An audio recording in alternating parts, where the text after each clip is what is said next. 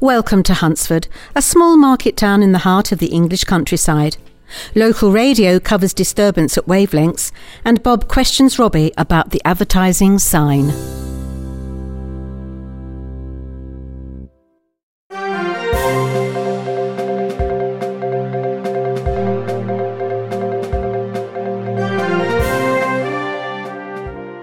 Before the traffic report, I understand you have some breaking news on our lead story, Alex.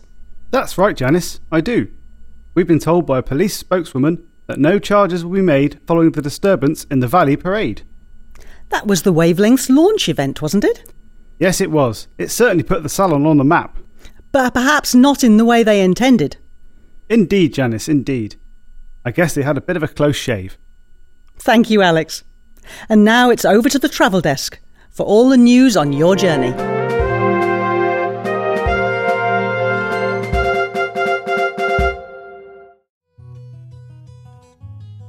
Believe me, I've been in the business a long time.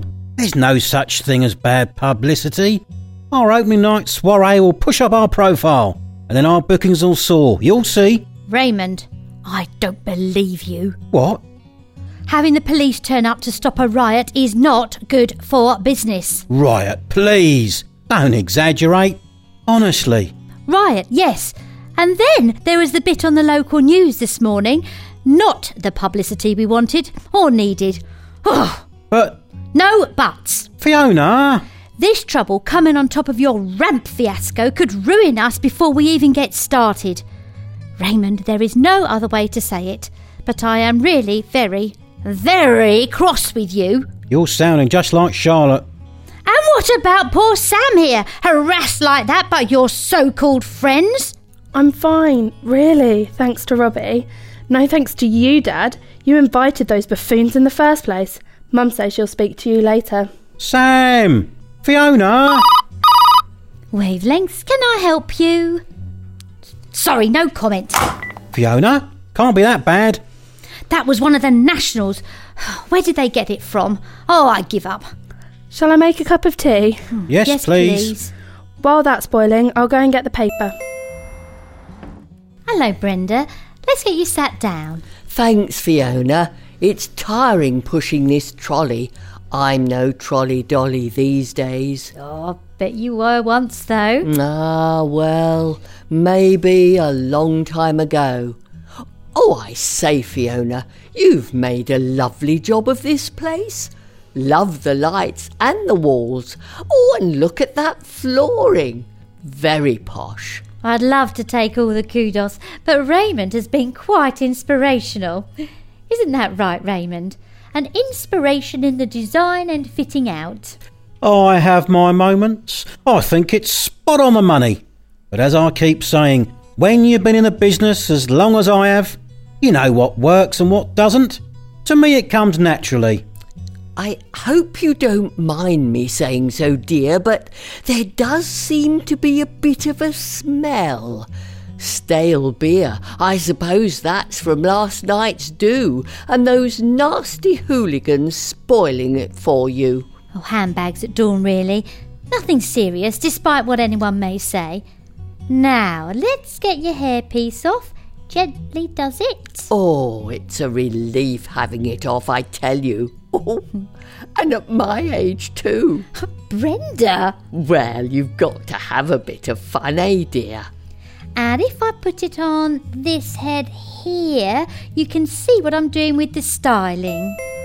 Got the paper. Here, I'll take that, Sam. Oh, we didn't make the front page. Old things about that body they found a while back. Police organising a campaign to identify who it is. I think I'm a bit relieved we didn't make page one. How are you, Missus T? I'm fine, thank you, Sam. And you, look at you, pretty as a picture. You seem to get more and more beautiful every time I see you. Oh, thank you, Missus T. Not on page two, three, four... Where are we? Page seven? I don't believe it. Shrunk to just over a paragraph. And where's the advert? At least they got that right. It's on page eleven.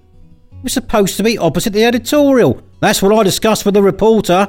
We're lucky. Very lucky. We could have been on the front pages with pictures. Now, Brenda, do you like that style? Not too risque, is it? But after what you said earlier, I don't think you'd mind if it was. Oh, I like. How's it been in there? Fiona was really cross with Dad. Mind you, I don't blame her. And Mum was going to have a word with him too. Yeah, she phoned me earlier today.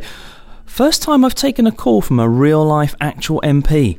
Quite excited I was. What did she want? To say thanks for looking after you. I didn't know what to say.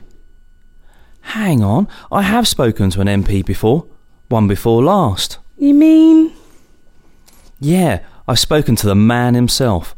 On the phone. And in person too. Face-to-face like.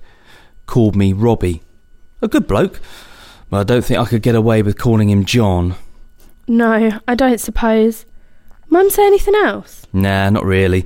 She was in a rush to get ready for a T V interview. Hello, Sam. How are you after last night? Fine, thanks, Mister Roberts. Everyone's being so thoughtful. Oh, good. Glad to hear it. Sorry it ended like that after all the hard work you put in.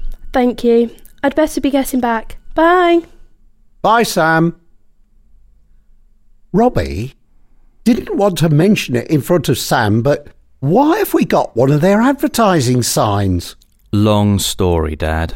Yeah, most Raymond stories are.